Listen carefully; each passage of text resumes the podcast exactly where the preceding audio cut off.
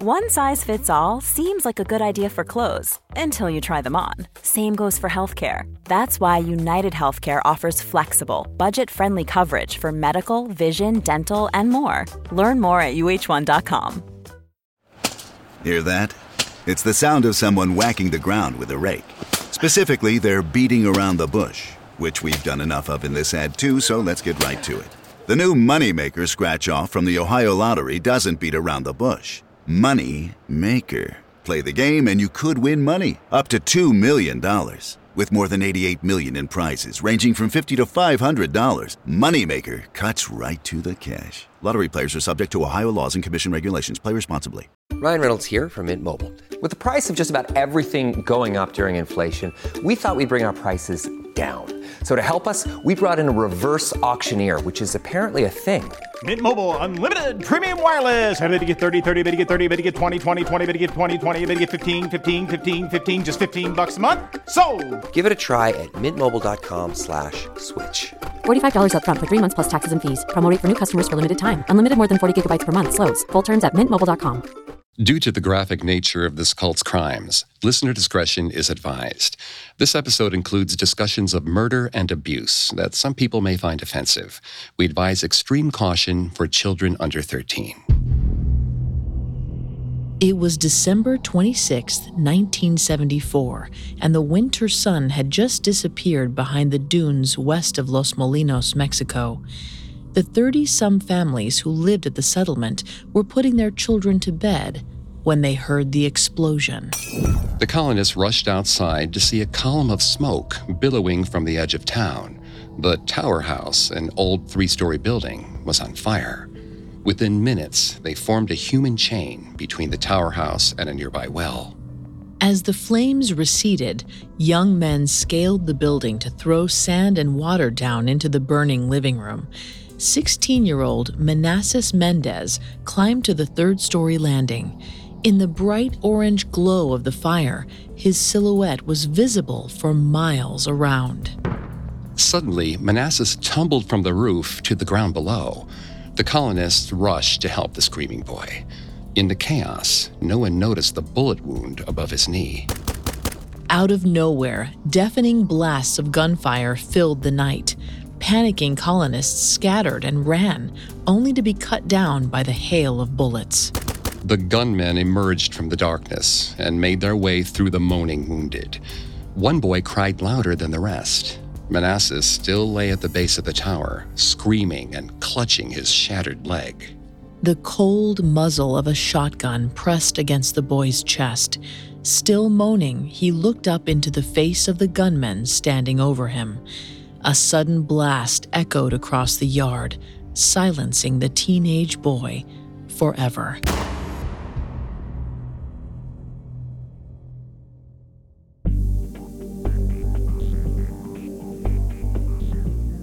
Hi, I'm Greg Polcyn, And I'm Vanessa Richardson. and this is Cults, a Parcast original.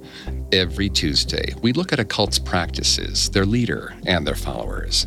Today, we're looking at the Church of the Firstborn of the Lamb of God, otherwise known as the Church of the Lamb, a polygamous cult led by Ervil LeBaron, also known as the Mormon Manson. Last week, we followed the early life of Ervil LeBaron and the rise of his cult. As a young man, Ervil served as a second in command in the Church of the Firstborn, which was headed by his older brother, Joel. In 1972, 47 year old Ervil orchestrated the murder of his brother, Joel, and established the Church of the Lamb.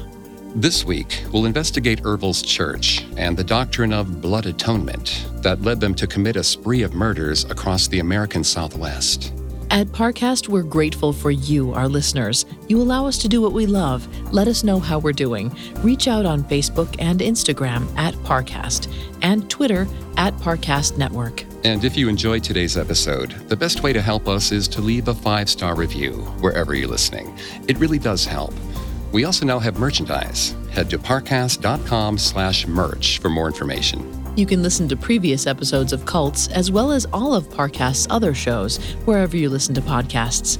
A new episode comes out every Tuesday. On February 14, 1974, Ervil LeBaron emerged from prison and stepped blinking into the harsh Mexican sunlight. At 49 years old, his hair started to recede, though he was still as tall and imposing as ever. His time in jail had not tempered his anger toward his 44 year old brother, Verlin. After murdering their older brother, Joel, Ervil had expected to take over his Church of the Firstborn. Instead, the Firstborners testified against Ervil and chose Verlin as their new prophet. Ervil had had plenty of time to think about Verlin's betrayal during the nine months he spent in prison awaiting trial for Joel's murder.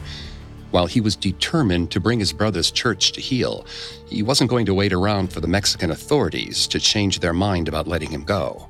He fled north to the United States with his handful of loyal followers, 12 wives, and nearly four dozen children in tow. Just a quick note because of the nomadic and sheltered lifestyle of the Church of the Lamb, many of the specific ages and birth dates of Ervil's followers, wives, and children are unknown. For the next year, Ervil was constantly on the move.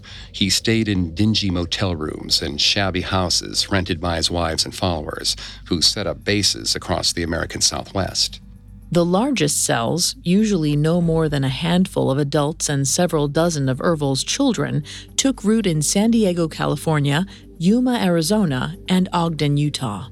Ervil was paranoid that the firstborners would retaliate for Joel's murder and warned his followers to expect an attack at any moment.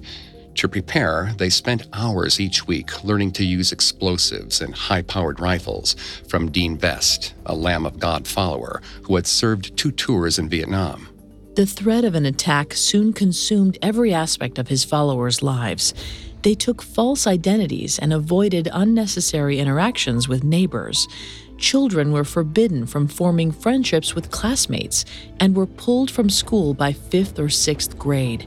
By isolating his followers from the outside world and demanding constant vigilance, Ervil created an oppressive cloud of paranoia that made rational thought nearly impossible. Vanessa is going to take over on the psychology here and throughout the episode. Please note, Vanessa is not a licensed psychologist or psychiatrist, but she has done a lot of research for this show. Thanks, Greg. As we've discussed in previous episodes, many cult leaders use paranoia and isolation to control their followers. According to Steve Hassan, a licensed mental health counselor and former cult member, these techniques program followers to think in simplistic black and white, us versus them terms. They depersonalize and demonize their enemies. Ervil was not just training his followers to defend themselves. He was teaching them to see themselves as soldiers and the firstborners as enemy combatants. While Dean Vest was busy turning Ervil's followers into an army, Ervil continued work on a lengthy essay he'd started while incarcerated in Ensenada. In May of 1974, he completed his manifesto titled Hour of Crisis Day of Vengeance. A few days later, Ervil sent a group of followers to deliver the essay to his enemies at Colonia LeBaron. The firstborners were shocked to see the men behind Joel's murder boldly walking their streets, handing out copies of Hour of Crisis. Within the 86 pages of rambling, sanctimonious prose, Ervil made a bold promise. The sword of vengeance will hang over the heads of all those who should fail to hear the word of the Lord. Ervil's Day of Vengeance arrived on December 26, 1974. Four of his followers, brothers Duane and Mark Chynoweth, Don Sullivan, and Eddie Marston, drove south across the border in a stolen pickup truck loaded down with Molotov cocktails and enough guns to arm a small militia. At 9:20 p.m., they snuck into Los Molinos, the Church of the Firstborn's homestead, and set fire to the three-story tower house. While the firstborners rushed out of their homes and worked to put out the blaze, the Lambs of God opened fire. Verlin's first wife, 31 year old Charlotte LeBaron, was at home with her young children when she heard the gunshots. She ran to her window and saw the headlights of the Lamb's pickup truck making its way down the dirt road to her house. Charlotte roused the children and dragged them out the back door. From the cover of a nearby ditch, the family listened as the gunmen opened fire on their home. After riddling the walls and windows with enough bullets to kill anything inside, they lobbed Molotov cocktails onto the roof. As the house burned, the gunmen turned tail and fled, tossing boards of nails behind them to dissuade any would be pursuers. Since Los Molinos did not have a working phone to contact the police, neither the police nor fire department had been called. The firstborners gathered the wounded in their own pickup trucks to rush them to the nearest clinic. Several homes had been burned to the ground in the raid. Fifteen firstborners were shot, including a 78 year old woman. Two people, 16 year old Manassas Mendez and 24 year old Edmundo Aguilar, had been killed. But as far as Ervil was concerned, the raid was a failure. Verlin wasn't at Los Molinos at all on December 26th. He was over 2,000 miles away in a safe house in Nicaragua. Ervil was furious that his brother had escaped his grasp and was eager to try again. For the moment, however, the prophet had more urgent matters to attend to.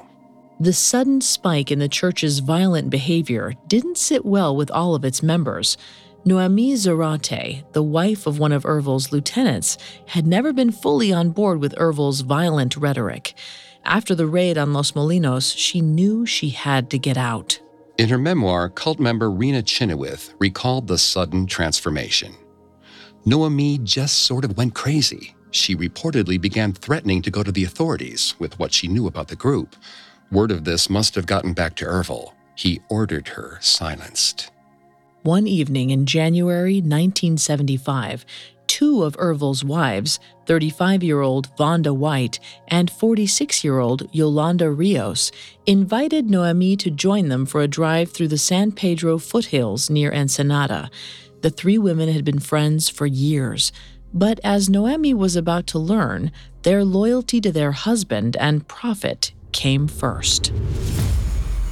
As dusk fell, Vonda suddenly steered the truck off the road into a narrow ravine and ordered Noemi to get out. Confused and frightened, Noemi obeyed. A moment later, Vonda emerged from the front seat with a 38 caliber pistol in her hand. Ervil's 10th wife didn't stop firing until Noemi lay still, her blood seeping into the canyon dirt. The tough earth made digging difficult, and it took several hours for the LeBaron women to produce a shallow grave. They covered Noemi's body and left to rejoin their families in Ensenada.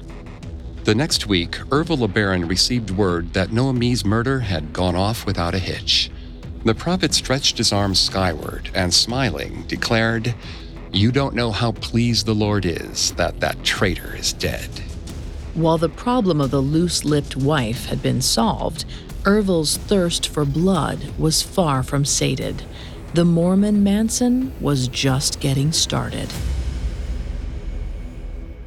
Coming up, Ervil LeBaron takes on a host of new enemies. This episode is brought to you by Etsy. Sound the gifting panic alarm. You need to get an amazing gift. Wait, no, the perfect gift. Relax. Now you can use gift mode on Etsy.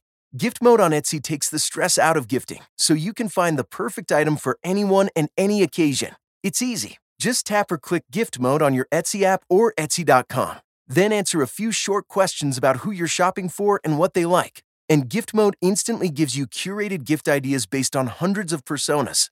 Now it's simple to find gifts made by independent sellers for all the people in your life. So whether you need a housewarming gift for the new homeowner or a birthday present for the pickleballer, Gift Mode has you covered. Need to find the perfect gift? Don't panic. Try Gift Mode on Etsy now. Ryan Reynolds here from Mint Mobile. With the price of just about everything going up during inflation, we thought we'd bring our prices down. So to help us, we brought in a reverse auctioneer, which is apparently a thing.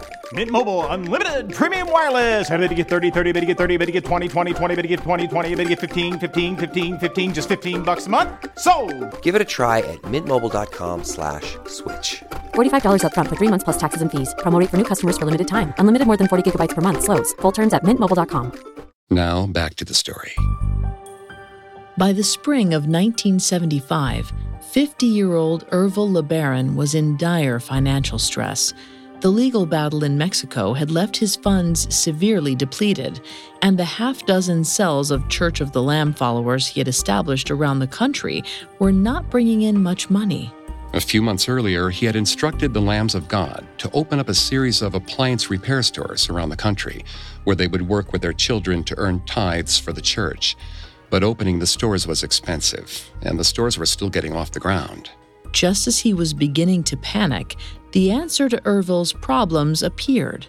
Victor Chynoweth, the brother of Ervil's fifth wife, was a successful businessman in Ogden, Utah. Ervil was determined to bring him deeper into the fold of the Church of the Lamb and hoped that the Chynoweth's tithes would finally bring some financial security. He accomplished his goal by offering Victor something he had plenty of girls.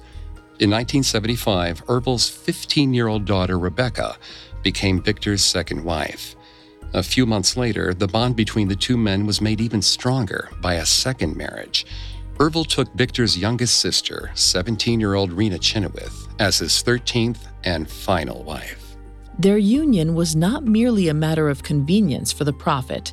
Years later, Rena admitted that Ervil had started molesting her when she was just 12 years old. Like so many of Ervil's followers, both Rena Chynoweth and Rebecca LeBaron would eventually find themselves involved in their prophet's murders, although in significantly different ways. That Ervil was able to convince so many people to kill for him is even more remarkable considering the background of his followers. They had no history of criminal behavior.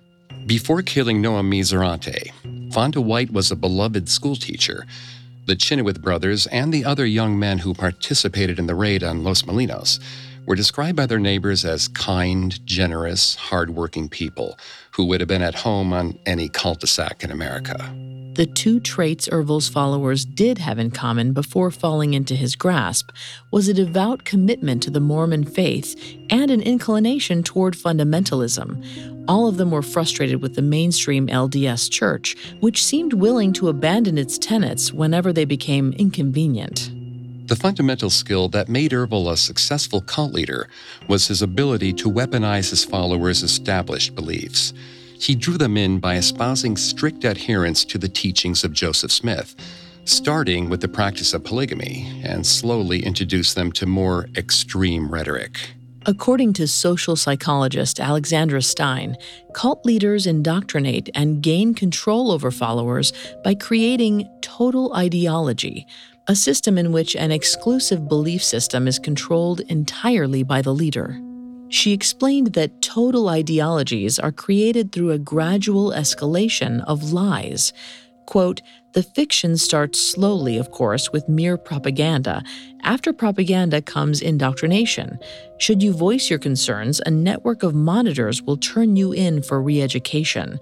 Should that re education fail, then you are cut from the group, never to speak with your former compatriots again. Once Ervil's followers had begun to accept his total ideology, he could rely on their faith to do part of the work for him. According to the LDS Church, Joseph Smith and the prophets who follow him are God's messengers on earth and essentially infallible. So once Ervil got his followers to believe he was the prophet, to even question him became a betrayal of their most deeply held principles. And Ervil leveraged his followers' beliefs even further than that. His claim that he possessed the right to kill his enemies was founded in the doctrine of blood atonement.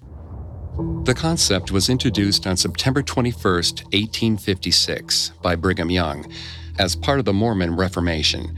In a fire and brimstone sermon typical of the LDS Church's second prophet, he said, There are sins that men commit for which they cannot receive forgiveness in this world. If they had their eyes open to see their true condition, they would be perfectly willing to have their blood spilt upon the ground that the smoke thereof might ascend to heaven as an offering for their sins. I know, when you hear my brethren telling about cutting people off from the earth, that you consider it a strong doctrine, but it is to save them, not to destroy them. With this sermon, Brigham Young introduced the idea that a person's sins could be forgiven by shedding their blood. Transgressions that merited blood atonement included murder, theft, fornication, adultery, and apostasy. The controversial concept was essentially abandoned by the late 1800s. Today, the LDS Church contends that the doctrine was primarily a rhetorical device to underscore the seriousness of major sins like murder, and was never actually used by the Church to sanction acts of violence. But without the doctrine of blood atonement, it's unlikely that Ervil could have ever convinced his followers to kill for him. By invoking the words of Brigham Young, Ervil offered them the only justification they needed to murder their own friends and family members. Simply put, it was for their own good. Emboldened by the successful murder of Noemi, Ervil started behaving less like a cult leader and more like a mafia boss. He visited the leaders of various polygamous sects and demanded they join the Church of the Lamb and pay tithes to him. While most of these groups were composed of no more than a handful of people, some, such as the Church of Rulon Allred, numbered in the thousands. But neither the large nor small churches had the patience for Ervil's demands or threats. When none of the rival prophets paid up, Ervil considered them all candidates for atonement. One of these rivals was Bob Simons, a polygamist who lived on a spacious 65 acre ranch near Grantsville, Utah. Like Ervil, he claimed to have inherited the mantle of Joseph Smith. He also believed that God chose him to bring the LDS faith to Native American tribes. While he had made no real effort to do so, the rancher could regularly be seen wandering his property, shouting in gibberish that he believed to be a Native American dialect. Ervil took one look at Bob's land and decided it was the perfect spot for a new Church of the Lamb headquarters. He started visiting the rancher and trying to convert him. Bob was happy to hear Ervil out, but refused to yield his claim on the title of prophet. Ervil soon grew tired of leaving each meeting empty handed and demanded that Bob pay him tithes or face God's wrath. Unable to settle their theological differences through debate, the men sought other means to demonstrate their power. At one meeting, they stripped off their shirts and grappled on the dirt floor while Bob's wives shrieked from the sidelines. Bob's hospitality met its limits when he caught Ervil flirting with his second wife. He kicked the prophet off his property and sent him a furious message. Consider this letter to be an open challenge to your power and your authority. Do with it what you may. Ervil was happy to oblige. Months after their spat, one of Ervil's followers, Lloyd Sullivan, contacted Bob out of the blue. After a period of prayer and reflection, he had realized that Bob, not Ervil, was the Lord's one true prophet. His newfound faith was cemented by a meeting with a group of Native American chiefs who had received visions directing them to a white prophet. Excited that the moment to fulfill his destiny had come at last, Bob prepared to meet the chiefs. Sullivan picked him up from his ranch on the evening of April 23, 1975. They drove several miles out through the flat, barren desert until they reached the appointed meeting place. Sullivan pulled off the road, parked beside a lonely pile of boulders, and announced that he was going to relieve himself. Bob got out and walked ahead of the car a few yards, peering off into the moonlit plateau. Of course, the chiefs were not coming. While Bob stood staring into the distance, two of Ervil's followers crept out from behind the boulders. One of them pointed a shotgun at the back of Bob's skull and blew him away. Hours later, the killers informed their prophet that the task was done. Ervil was overjoyed and accepted the $4 taken from the dead man's wallet. Bob Simons had finally made his donation to the Church of the Lamb. While the murders of Noemi Zarate and Bob Simons brought Ervil nothing but delight, the next assassination was more painful. In the summer of 1975, he learned that his loyal Field Marshal Dean Vest was considering leaving the church. Dean Vest was an intimidating physical specimen. At 36, he was 6'7 and 280 pounds of muscle. He wore platform heel boots to make himself appear even taller, and frequently told tall tales about his tours in Vietnam that painted himself as a deadly, battle hardened warrior. Dean's loyalty to the church might never have wavered if it were not for his wife, Cheryl. She had never been a fan of Ervil's views on women and had been trying for years to get Dean to leave the church. By December of 1974, she'd had enough and left for Washington state with their two children. Dean was heartbroken. He started shirking his training sessions, spending nearly all of his time repairing an old salvage barge he had bought. He told his friends that once the boat was ready, he would sail up the coast and reunite with his family. Ervil was furious. As his military commander, Dean Vest knew more about the church's crimes than almost any of his other followers. Furthermore, Ervil had counted on him to sell the barge and give the money to the church. Ervil was not going to allow his military commander and $5,000 walk away. He summoned his 10th wife, 36 year old Vonda White, and told her that he'd had a revelation from God. Dean Vest had to die. On June 16, 1975, Dean received word that his family had been in a car accident in Washington. On his way to the airport, he stopped at Vonda White's house to pick up a few boxes she was storing for him. Vonda was home making lunch for her six children when Dean arrived. When he said he was going to Washington to join Cheryl, Vonda knew that he would never return to the Church of the Lamb. She would not get another chance to perform the task her husband had given her. After the children finished eating, Vonda sent them upstairs with a warning to stay out of the way of the adults for the next hour. Then she calmly asked Dean if he would take a look at her dishwasher, which had been malfunctioning. As the massive soldier stooped over the sink, the 5 foot 8 inch, 6 month pregnant Vonda pulled a 38 caliber Colt revolver from the pocket of her maternity frock. The first bullet caught Dean in the lower back, piercing his liver. He spun toward Vonda and she fired again, hitting him in the right lung. As the enormous man stumbled forward, a torrent of blood erupted from his mouth, spraying the walls and kitchenette. Vonda leapt back in surprise, but was unable to prevent the splatter from staining her shoes and smock. Dean slid helplessly to the tile floor. Vonda stepped gingerly over the pooling blood, tiptoed toward the dying man, and fired a third and final bullet into his skull. The pregnant mother removed her rubber gloves and called the police. When Lieutenant T. Wayne Fowler arrived at the shabby house, he was shocked by the sheer amount of blood covering the kitchen floor. Vonda claimed that she had been upstairs with her children when she'd heard the gunshots. She insisted that Dean Vest was murdered by assassins from the Church of the Firstborn. Vonda and her family were subjected to the best interrogators the police could throw at them. The children, prepared by a lifetime of lectures, were as steadfast as their mother and refused to admit anything incriminating. Lieutenant Fowler was sure that Vonda was lying. He'd spotted the blood on her shoes, but the lab was unable to match it to Dean Vest. After 72 hours, he didn't have enough evidence to charge her.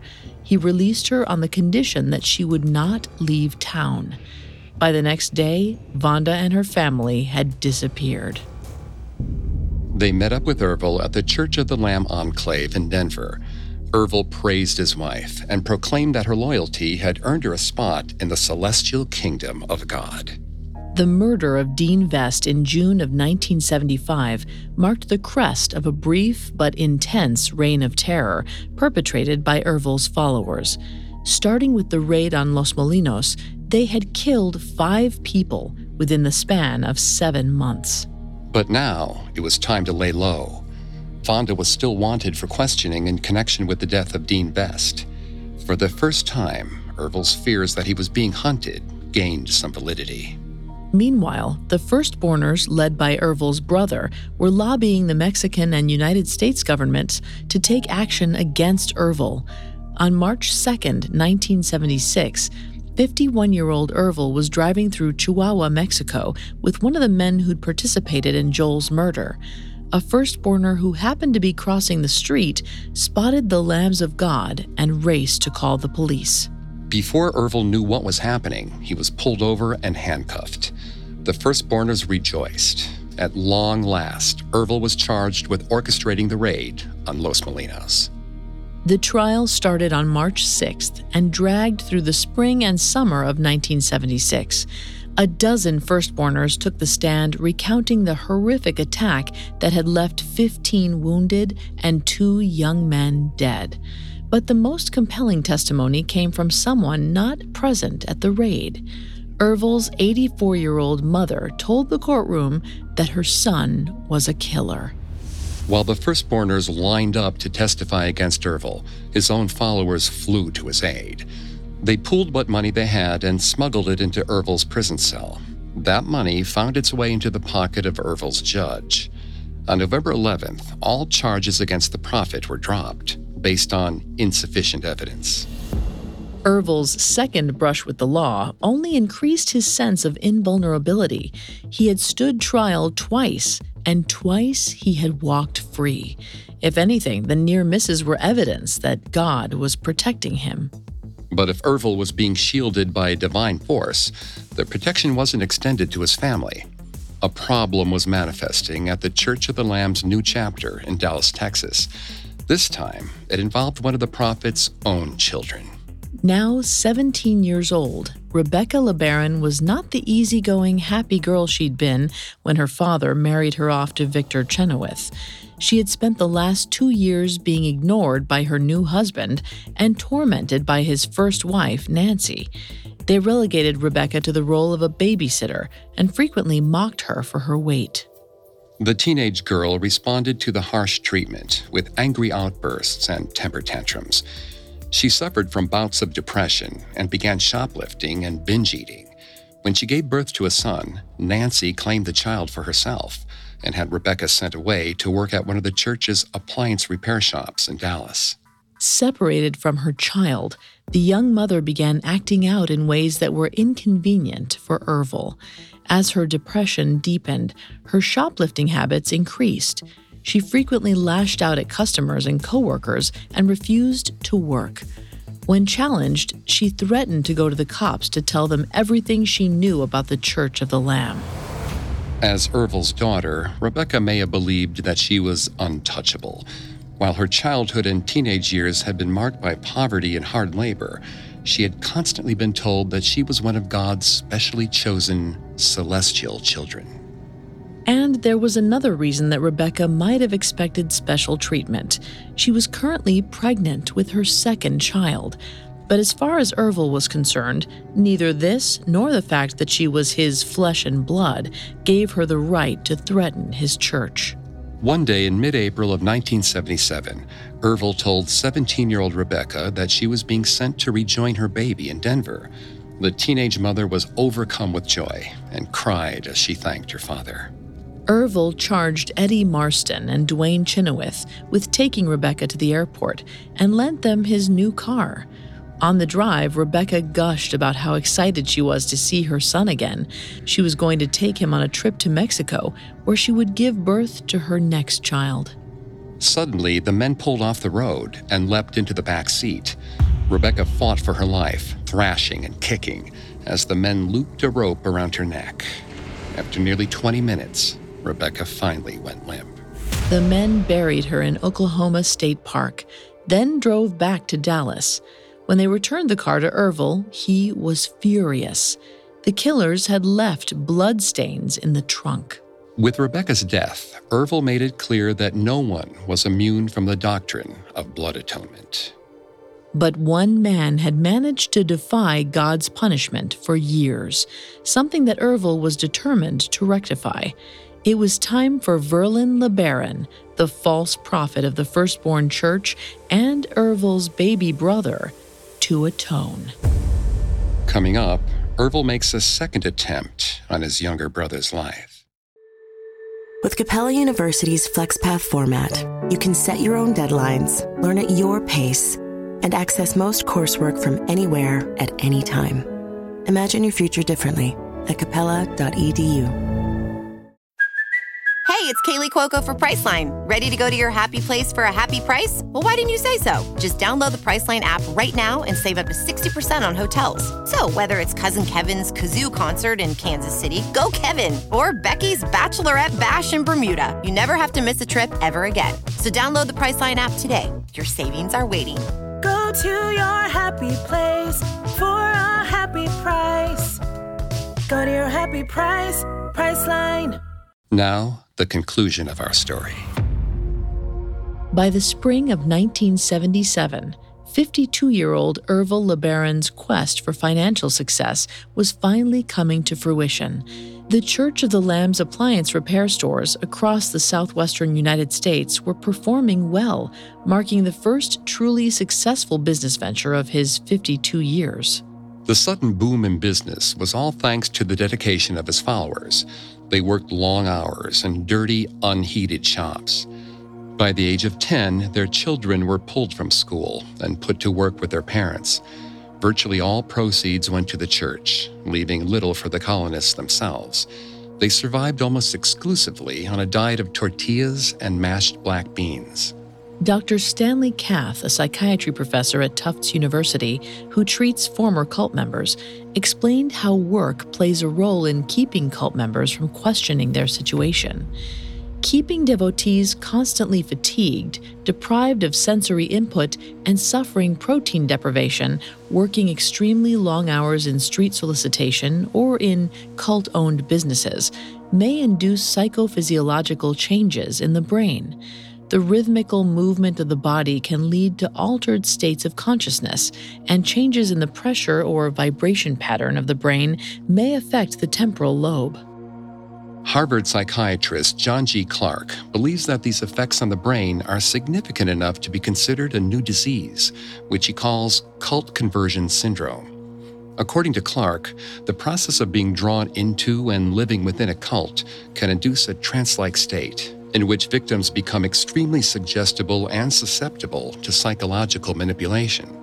The harder Ervil's followers worked, the easier they became to control Meanwhile, Ervil just got richer. But despite his newfound wealth, the prophet wasn't satisfied. It had been six years since he had founded the Church of the Lamb, and he had barely expanded his reach beyond a handful of large families. Most galling of all, the false prophet, Verlan, was still alive. In April, Ervil brainstormed yet another attempt on his younger brother's life. He had thought up many over the years. In one, he had planned to have his followers disguise themselves as Mexican police. When they spotted Verlan's car, they would pull him over and shoot him dead. In another, Ervil considered using homemade bombs of methane gas collected from cow manure to blow up a firstborn church with Verlan inside. But Ervil had never had the chance to employ these plans. Verlan was simply too mobile. He had spent the years since the Los Molinos raid hiding out in safe houses in Nicaragua, San Diego, and Mexico. Now, Ervil finally had a plan to draw Verlan out into the open. All he needed was a religious occasion significant enough that the firstborn leader would have no choice but to attend. And there was one event Ervil was capable of creating all on his own a funeral. It didn't take long for Ervil to identify the perfect candidate. Rulon Allred was the 71 year old leader of one of the largest polygamous groups in Salt Lake City, and Allred had already previously angered Ervil by refusing to pay tithes to the Church of the Lamb. His church of over 2,000 worshippers was substantial enough that Verlan would not miss the opportunity to swoop in and try to poach some of his followers. For this assassination, Ervil once again selected the killer from amongst his wives. This time, the task fell to 17 year old Rena Chynoweth. On May 10, 1977, Rena and a friend visited Rulon Allred's homeopathic health clinic in Salt Lake City. Posing as customers, they wore wigs and fake glasses to hide their identity. When Allred stepped out of the back room, Rena didn't hesitate. She raised the 25 caliber pistol Ervil had given her and emptied the clip into the rival prophet. Rulon Allred's funeral was set for four days later, on May 14, 1977. At 2 o'clock in the afternoon, three of Ervil's hitmen pulled up outside the Bingham High School auditorium where the service was being held. Tucked beneath a blanket between the seats were two 30 caliber machine guns. The plan was simple. They would enter the auditorium from opposite ends. Brandishing their weapons, they would make their way through the crowd until they found Verlan. Anyone who got in the way would be gunned down on the spot. But as the gunmen stared out the car window at the crowds pouring into the auditorium, they realized that they'd been sent on a suicide mission. Over 2,600 mourners had arrived to say goodbye to Rulon Allred. A line of police cars and news vans were parked along the side of the building. The thought of failing Ervil terrified the men, but so did the idea of being gunned down by police in the middle of the Bingham High School auditorium. They started the car and drove away. Ervil was predictably furious. Up until now, the Church of the Lamb had managed to fly below the radar of authorities. Most of their victims' bodies had not yet been found. And so far, only the death of Dean Vest had prompted an investigation. But the assassination of Rulon Allred, a beloved religious figure with over 2,000 followers, changed everything. Ervil knew it would only be a matter of time before he became a suspect for Allred's death. He had, after all, publicly threatened the religious leader in the past for refusing to pay tithes to the Church of the Lamb. So before Allred was in the ground, Ervil crossed the border into Mexico. It would prove to be a significant mistake. Many of Ervil's trusted lieutenants had been involved in planning and carrying out the assassination, and when Ervil fled to Mexico, they scattered. With the entirety of their leadership in the wind, several of Ervil's cult cells broke down. Dallas was the first to crumble, and the person most directly responsible was Delfina Salido, Ervil's first wife. Since late April of 1977, Delfina was increasingly concerned with the disappearance of her daughter Rebecca. After Ervil fled to Mexico, she began asking if any church members knew what had happened to the girl. On June 8th, Delfina's daughter Lillian admitted the horrible truth. Rebecca had been murdered on Ervil's orders. Delfina burst into tears. As Ervil's followers rushed to console the grieving mother, she screamed at them and accused them of murdering her child. Their insistence that Rebecca had brought the blood atonement on herself and that she was happier now only made things worse. When Mark Chynoweth announced that he had to make a quick run to the warehouse to fetch something, Delfina froze. One look at her son in law's face told her everything she needed to know. They were going to kill her. Delfina immediately stopped crying and apologized for her outburst. She promised that she would conform and keep quiet about Rebecca's death. Her family members, seemingly relieved, left her to her grief. That night, Delfina and her 10 year old daughter fled the cult's Dallas home.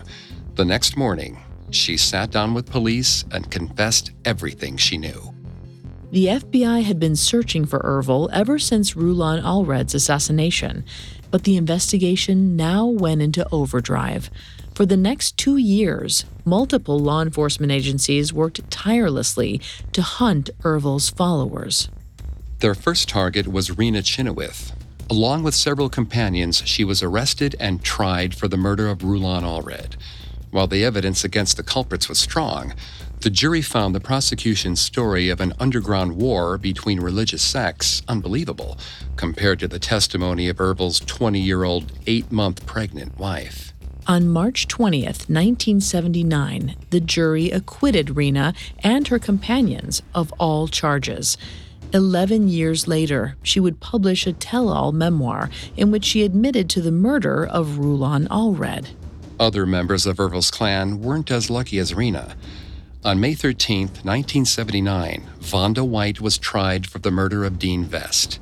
She was found guilty and received a life sentence.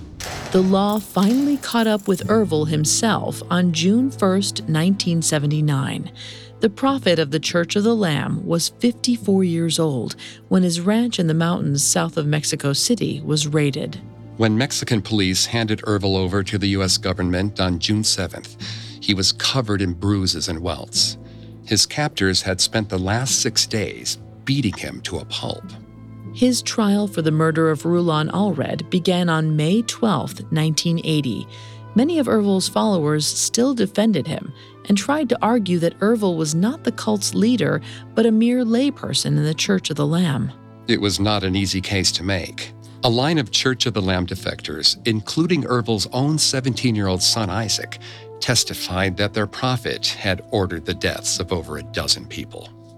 On May 28th, 55 year old Ervil LeBaron was convicted of orchestrating the murder of Rulon Allred and was sentenced to life in prison. He would spend what little remained of his life behind bars. Locked in his tiny concrete cell in the Point of the Mountains State Prison in Draper, Utah, Ervil no longer had access to most of the tactics he'd used to keep his followers in his thrall. Without the ability to speak face to face, his grip on the remaining members of the Church of the Lamb was all but broken. But Ervil could still write. For nearly a year after his sentencing, Ervil spent every waking hour hard at work on a new magnum opus. In May of 1981, he completed a 600 page manuscript titled The Book of New Covenants. In it, he detailed a line of succession for the Church of the Lamb's leadership, starting with his eldest son, Arturo. In keeping with Ervil's tireless thirst for vengeance, the manuscript listed over 50 people who the prophet had selected for blood atonement.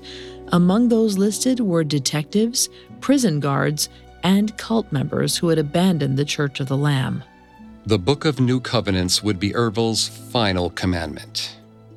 Early in the morning of August 16, 1981, a prison guard making his rounds checked Ervil's cell. The prophet of the Church of the Lamb was doing push ups on the floor beside his cot. When the guard passed by three hours later, he found Ervil lying motionless on the floor with his right hand grasped tightly around his throat. He had died of a heart attack at 56 years old. That very morning, Ervil's brother, Verlan, was in a head on collision outside of Puebla, Mexico, and died instantly. Ervil's faithful followers postulated that their prophet's first act upon entering heaven had been to take vengeance on his nemesis. Verlan would not be the last of Ervil's enemies to fall. One by one, the people who Ervil named for blood atonement in the Book of New Covenants started to die. Ervil's 20 year old son Isaac had earned a spot on the hit list for cooperating with the police. According to journalist Evan Moore, the boy's testimony against his father was the most damning of any witness. When he took the stand, Isaac told the prosecutors that he expected his father to retaliate by having him killed. He was right. On June 21, 1983, Isaac was found dead in the room of his sister and brother in law, Lillian and Mark Chynoweth, having been shot in the head. Because he had recently spent time in a psychiatric hospital, police determined that the death had been a suicide, but several facts pointed to the contrary.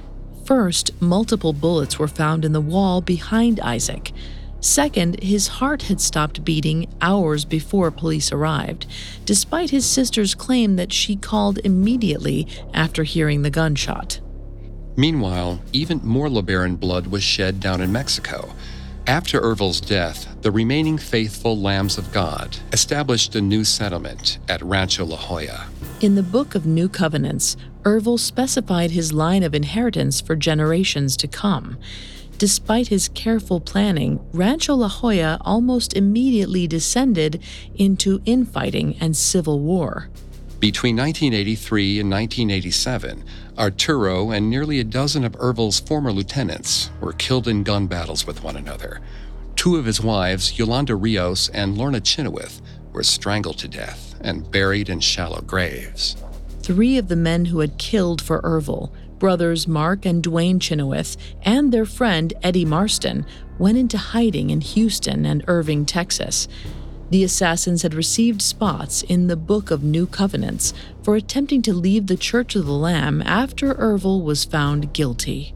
At 4 p.m. on June 27, 1988, Eddie Marston responded to a request to pick up a damaged washer and dryer set.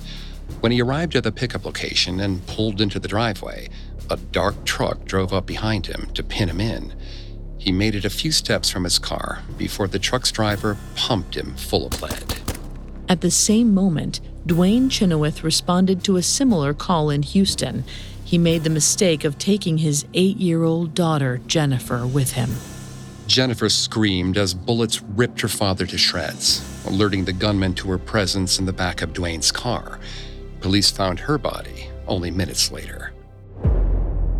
Later that day, Mark Chynoweth was found in the back office of his appliance store, riddled full of bullets.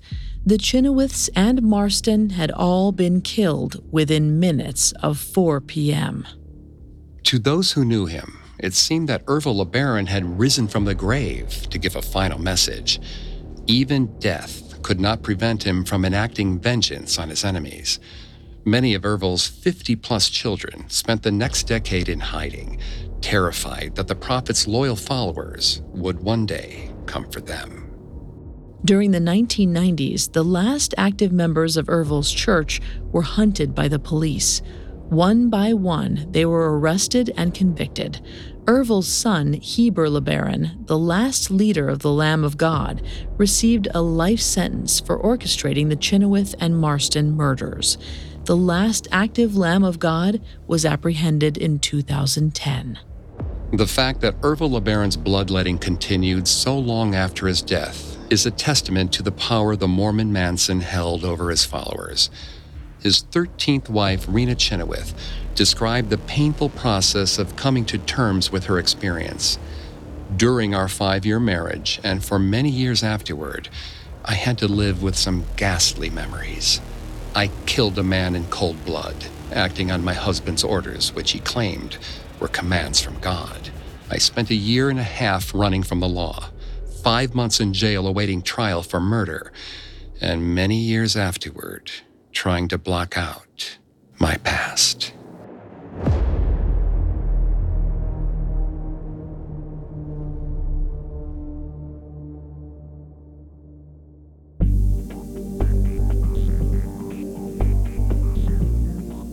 Thanks again for tuning in to Cults. We'll be back with another episode next Tuesday. You can find more episodes of Cults as well as all of Parcast's other shows on Spotify or your favorite podcast directory. Several of you have asked how to help us. If you enjoy the show, the best way to help is to leave a five star review. And don't forget to follow us on Facebook and Instagram at Parcast and Twitter at Parcast Network.